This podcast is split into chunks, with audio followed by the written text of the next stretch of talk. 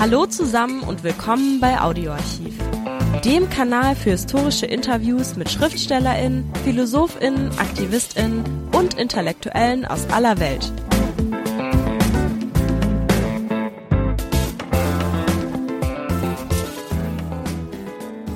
Hallo. Gerade im Gespräch über Kulturen des Südens und fremdsprachige Gesellschaften neigen viele Menschen zur Verallgemeinerung. Die AraberInnen seien so, in Indien sei es anders und die BrasilianerInnen und ChinesInnen machten es alle gleich. Es ist der primitive, aber unverdächtige alltägliche Diskurs, der der Welterfahrung von TouristInnen gleicht. Wird ein solcher Diskurs jedoch durch aktuelle politische Ereignisse aufgeheizt, werden aus den Klischees schnell Ressentiments. Bei autoritären, häufig männlichen Charakteren verfestigen sich diese gerne zu offenem Rassismus. Insbesondere ist dies der Fall, wenn religiöse Aspekte, zum Beispiel der Islam, mit einfließen. Parteien wie die AfD schüren durch suggestive Polarisierung solche Rassismusdiskurse wie die angebliche Islamisierung Europas. Die sich selbst als unpolitisch ansehende Annemarie Schimmel setzte dagegen auf konkretes Wissen. Sie warb zeitlebens in Bezug auf Religion und Kultur des Islam für ein besseres Verständnis. Mehr als 100 Veröffentlichungen zeugen davon. Links zu ihren Büchern in den Shownotes. Denn, so das Kalkül der 2003 in Bonn verstorbenen Islamwissenschaftlerin, wer mehr über den anderen weiß, der kann sich gegen populistische Diskurse immunisieren. Aber Moment mal, wer war überhaupt Annemarie Schimmel? folgend einige biografische Daten. Geboren 1922 in Erfurt, lernte sie schon mit 15 Jahren Arabisch, mit 16, zwei Klassen hatte sie da übersprungen, machte sie Abitur. 1943 mit gerade mal 21 Jahren promovierte sie in Berlin an der Humboldt-Universität. Zwei Jahre arbeitete sie als Übersetzerin im Auswärtigen Amt für die Nationalsozialisten. Gerade 23 bei Kriegsende folgte die Internierung in Marburg, wo sie nach ihrer Freilassung 1946 habilitierte.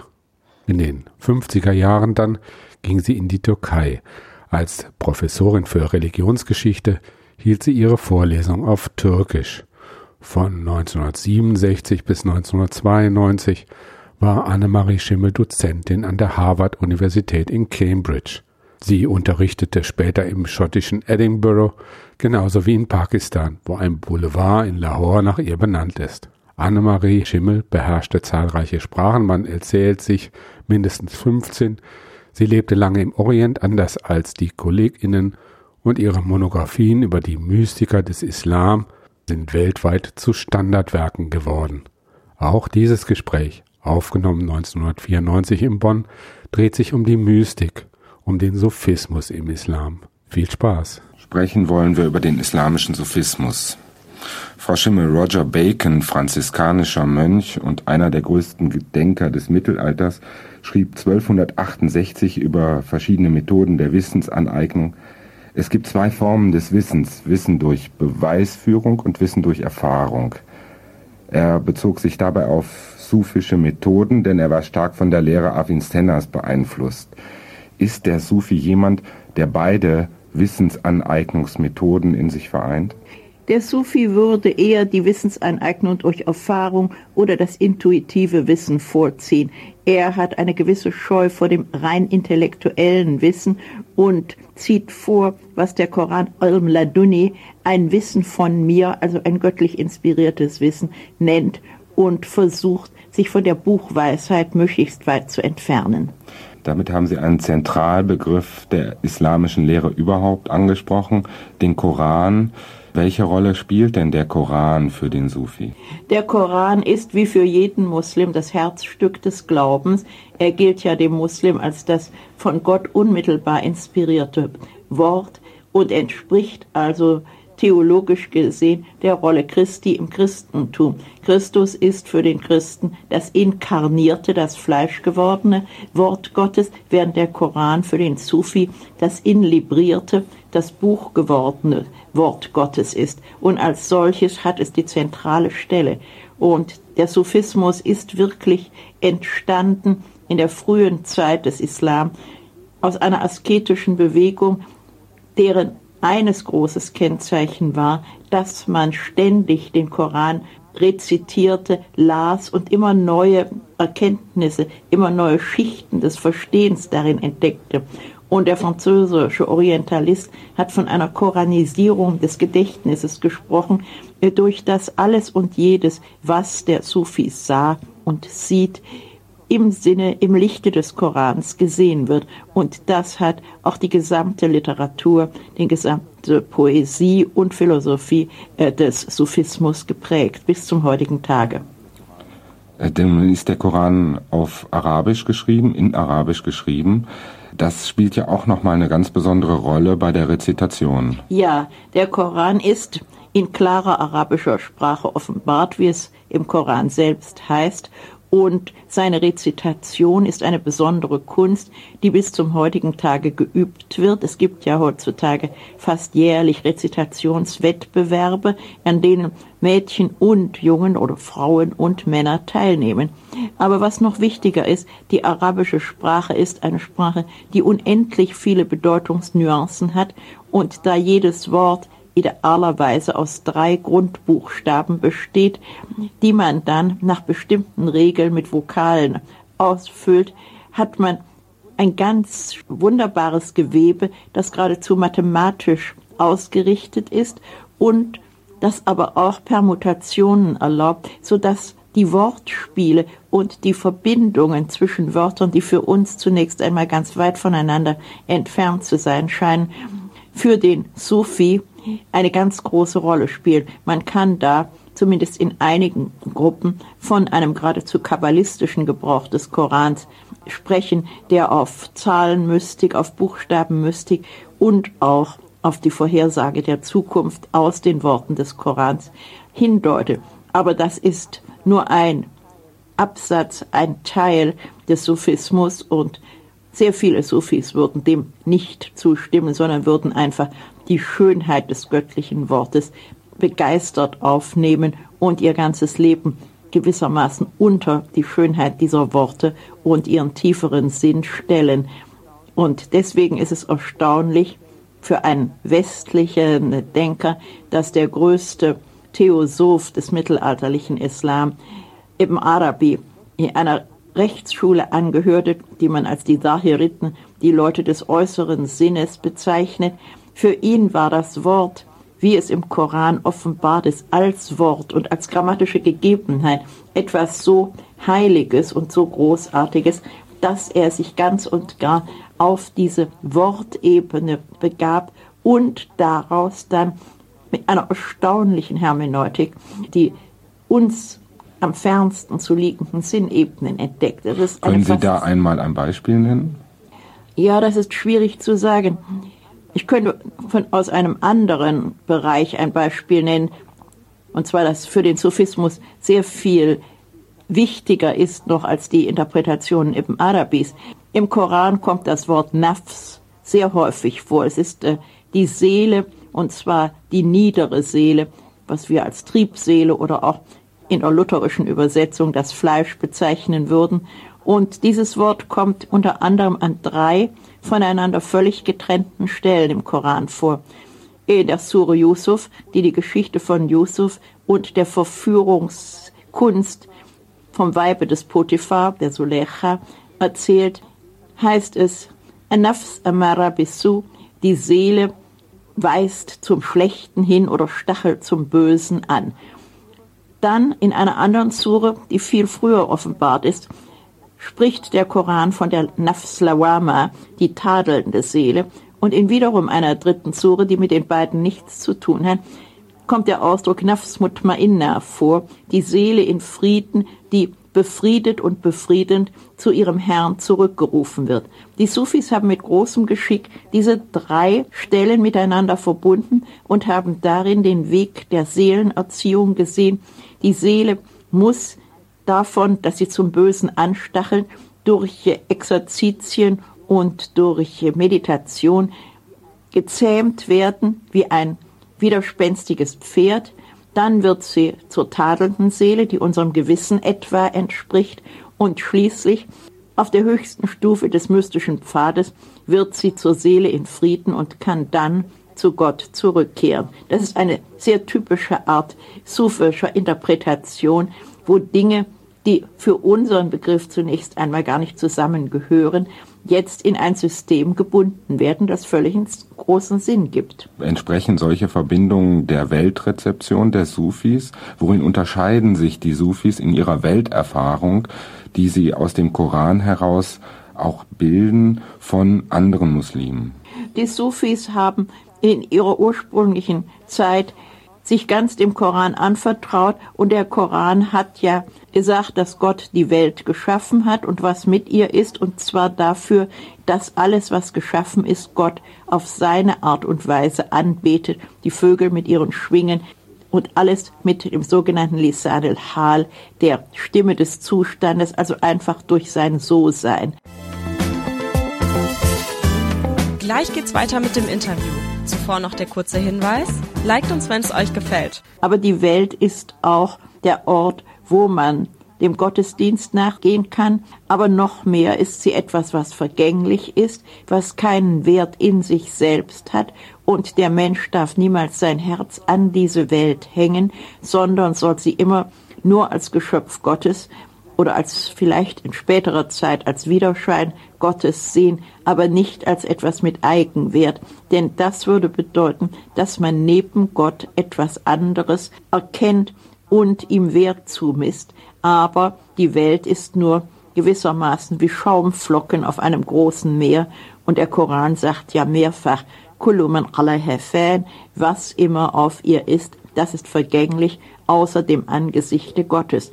Und so ist die Weltfeindschaft im frühen Sophismus sehr ausgeprägt und die Welt wird oftmals, genau wie in der mittelalterlichen christlichen Mystik, als ein hässliches altes Weib gezeigt, eine widerliche Vettel, die die Menschen nur verführt und nachdem sie äh, sie ausgesaugt hat, dann wegwirft ohne jeden Wert. Aber der Gläubige weiß, dass die Welt wie eine Brücke ist, auf die man geht, über die man hinübergeht, aber auf der man kein Haus baut. Und viele Mystiker in der späteren Zeit haben gerade das vernommen, was ich vorhin andeutete, dass nämlich in allem, was auf Erden ist, ein Zeichen ist, das zu Gott hindeutet. Alles preist Gott auf seine eigene Art.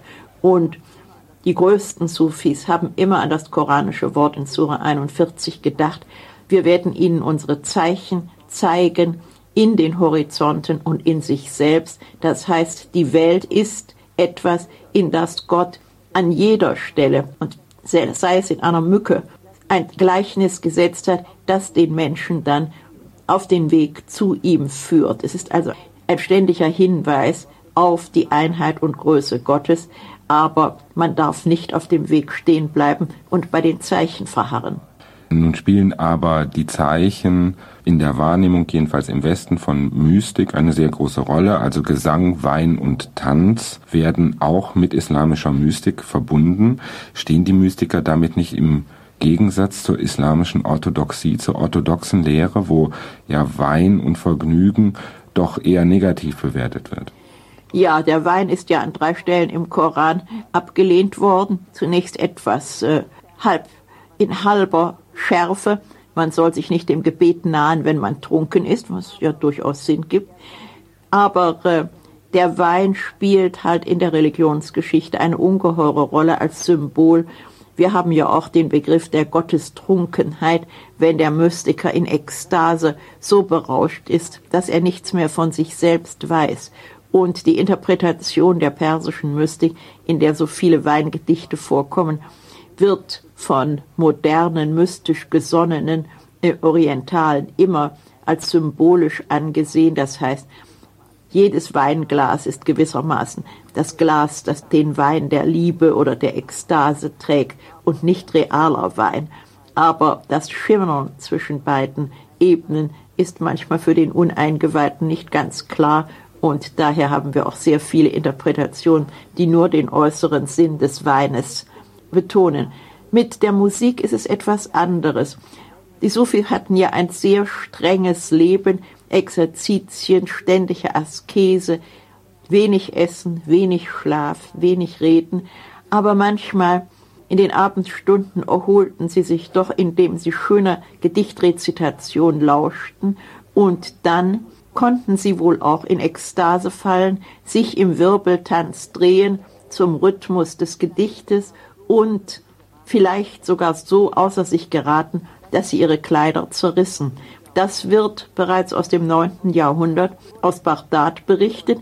Es wurde dann sehr häufig und es ist nicht nur bei der Orthodoxie abgelehnt worden, sondern auch unter den Sufis selbst hat es die verschiedensten Meinungen gegeben, bis zu welchem Grade Musik und der daraus entstehende Wirbeltanz legitim ist, ob die Novizen den überhaupt treiben durften und viele, viele Fragen, die in Hunderten von Werken vom 9. Jahrhundert bis in unser Jahrhundert immer wieder neu definiert worden sind. Und auf diese Art und Weise ist das ganze Problem des Sufi-Tanzes etwas schwieriger, als sich das die modernen, besonders amerikanischen Sufis vorstellen, für die Tanz eben einfach der Kern des Sufismus ist. Und das ist sicherlich nicht richtig.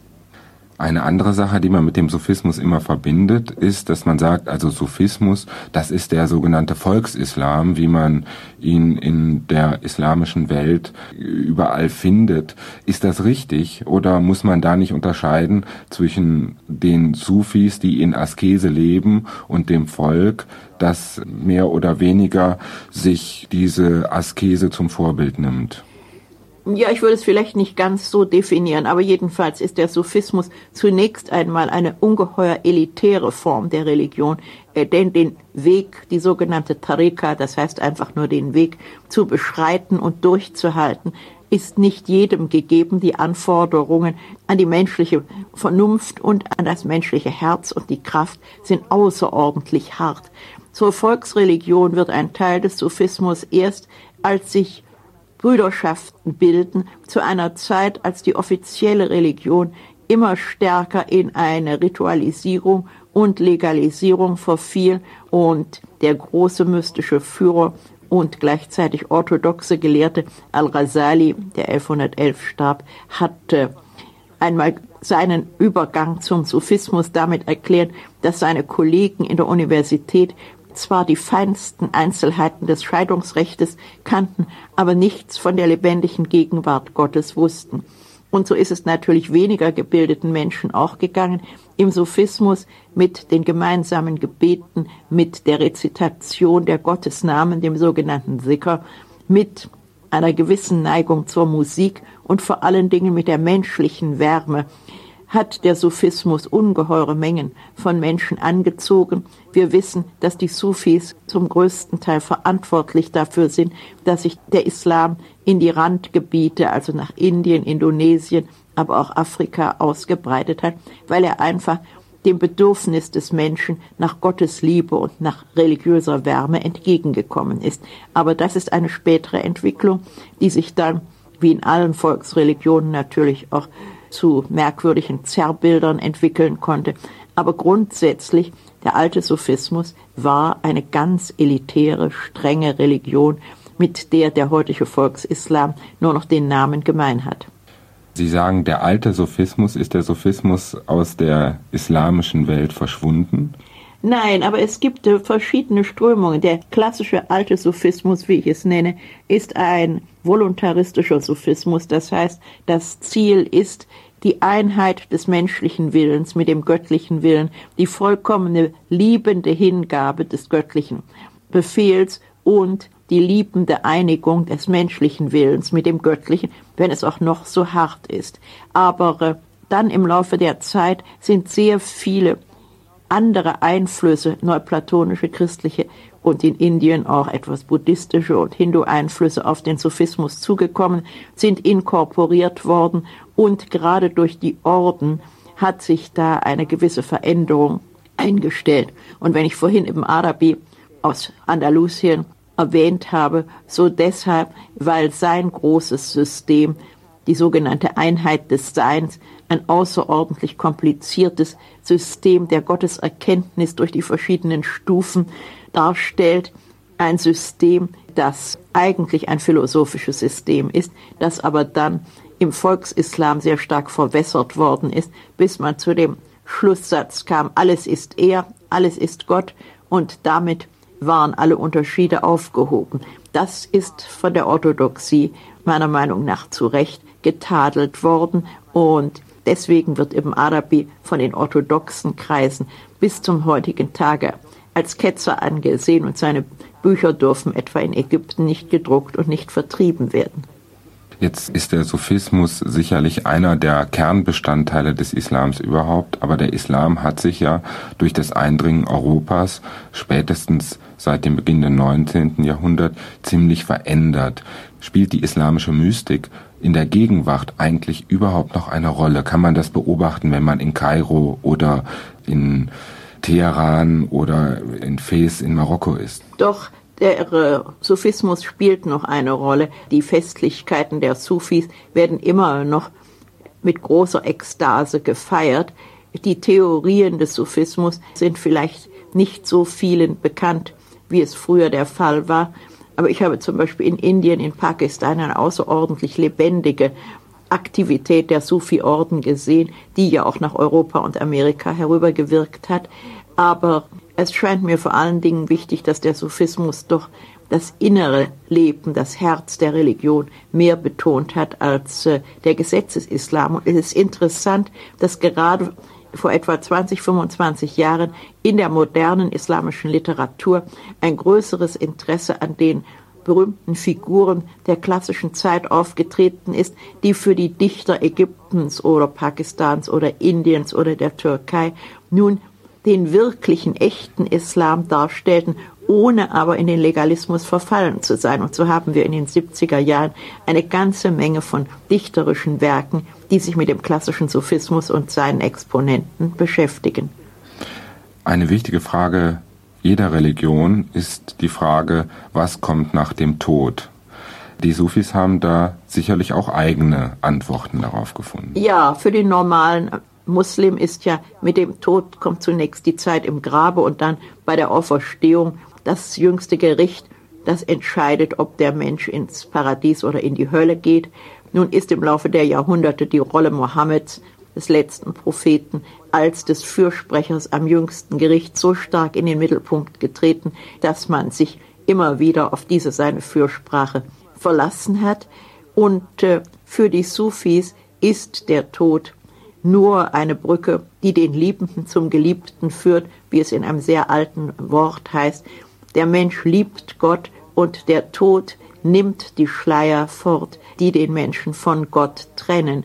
Und so ist der Tod eigentlich etwas, was man zwar fürchtet, weil man ja nicht weiß, wie viele Sünden man begangen hat, auf das man aber hofft, weil man hofft, das Angesicht des ewigen Geliebten endlich zu sehen. Und in vielen sufischen Gedichten und äh, Werken können Sie dann sehen, dass nach dem Tod ein neues Leben beginnt, das genau wie dieses Leben unendlich viele Stufen hat, immer weitere Annäherung an das, was man mit logischem Denken nicht finden kann, nämlich an das Wesen Gottes. Und so ist der Tod für den wahrhaft Gläubigen ein Duftkraut, wie es in einem alten arabischen Spruch heißt. Sie sprechen immer wieder den Unterschied an zwischen sufischer Welterfahrung auf der einen Seite und islamischer Orthodoxie auf der anderen Seite, der Rechtsauslegung in der Scharia. Welche Rolle spielt denn dabei die Ansicht über die Frauen, die ja im Westen immer sich an dem orientiert, was man in der Scharia meint zu erkennen für die Sufis. Ja, diese letztere äh, Formulierung meint zu erkennen ist sehr gut, denn die Stellung der Frau ist in Wirklichkeit gar nicht so negativ, wie man sie uns immer hier darstellen will. Die Frau hat die gleichen religiösen Pflichten wie der Mann. Sie hat gewisse Benachteiligungen, aber das hatte sie im Mittelalter bei uns auch. Und auch die Polygamie wird oftmals als ein zu starkes Hinderungsglied für die Entwicklung der Frau angesehen, was, wenn man moderne Familien sieht, durchaus nicht der Fall zu sein braucht. Aber äh, juristisch ist die Frau eben nur die Hälfte des Mannes wert. Nur zwei Frauen können zusammen Zeugnis ablegen, während es bei den Männern einer ist und ähnliche Dinge. Da gibt es also bestimmte Beschränkungen, während wir sonst im Koran auch finden, dass die Frau ihr eingebrachtes Vermögen selbst verwalten kann. Das heißt, es gibt keine Gütertrennung und damit ist ja schon eine verhältnismäßige starke Möglichkeit zur Selbstständigkeit gegeben. Und vieles von dem, was wir heute in der negativen Stellung der Frau sehen, ist eine Entwicklung, die sich im Laufe der Jahrhunderte unter verschiedenen politischen und noch mehr sozialen Aspekten vollzogen hat. Äh, Im Sophismus ist die Frau auf der einen Seite ein Beispiel für die verführerische Frau Welt, das kennen wir ja auch aus dem christlichen Mittelalter, und sie ist oft mit der Nafs, die ich vorhin erwähnte, gleichgesetzt worden, aber das bedeutet auch, vielleicht ist sie im Anfang etwas Gefährliches, aber sie kann geläutert werden und kann dann wirklich ein Symbol der Seele im Frieden werden. Und wenn man die klassische und moderne Sufi-Literatur liest, dann fällt einem diese Rolle der Frau als Beispiel der sehnsüchtigen Seele, die immer näher an Gott kommt, sehr stark auf. Und wir dürfen nicht vergessen, äh, dass äh, es eine Frau war, die den Gedanken der reinen Gottesliebe in den Islam gebracht hat. Rabia von Basra, 801 gestorben, ist es, die ihren männlichen asketischen Kollegen erst einmal klar machte, dass der Mensch Gott nicht aus Höllenfurcht oder Hoffnung aufs Paradies anbeten sollte, sondern um seiner eigenen ewigen Schönheit willen und dass nichts anderes Anbetungswürdiges ist. Und so ist Rabia bis zum heutigen Tage ein Beispiel äh, für die fromme Frau geworden, die viel besser ist als alle Männer. Denn, wie Jami sagt, der Sonne schadet nichts ihr weibliches Geschlecht, noch ist das männliche zur Ehre für den Mond. Das heißt, eine Frau wie Rabia ist ein Modell für alle Männer gewesen in den vergangenen Jahrhunderten und ist es noch heute.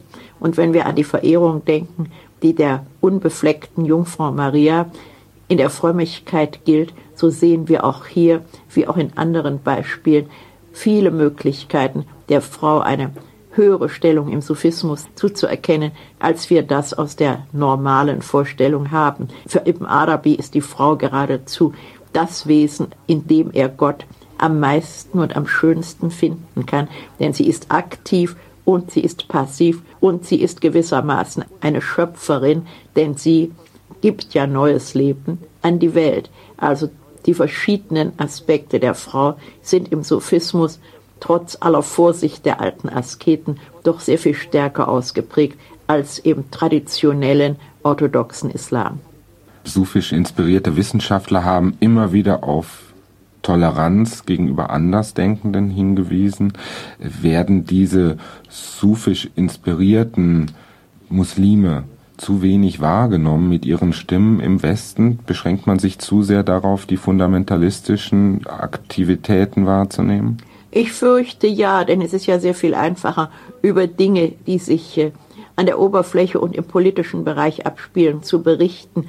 Das innere Leben einer Religion, und das gilt nicht nur für den Islam, ich glaube, das kann man auch fürs Christentum oder für den Buddhismus oder den Hinduismus sagen, das entzieht sich ja den äh, Reportern und den Kameras.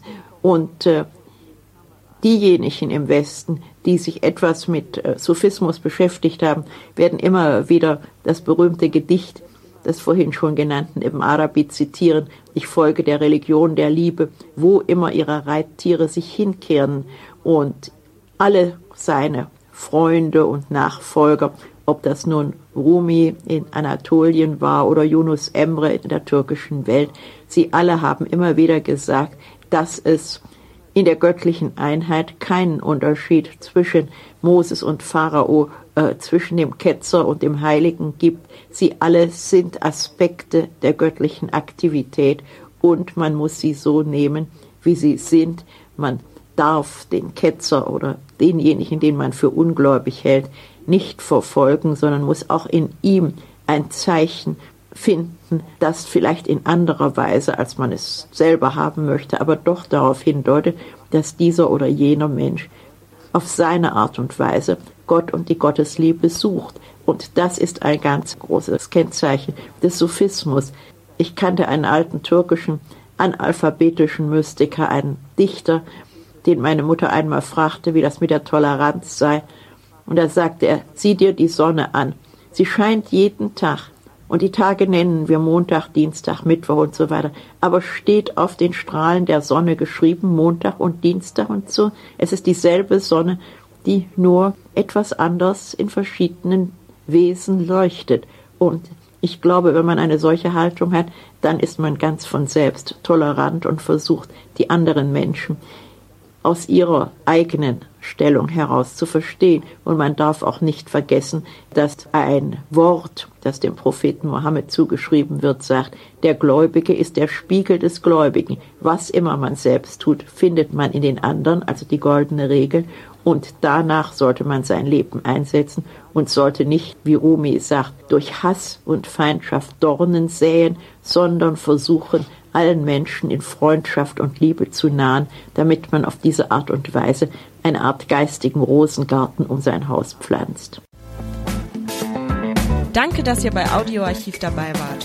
Folgt uns, dann verpasst ihr keine Folge. Und vergesst nicht den Like-Button. Bis nächste Woche, euer Audioarchiv-Team.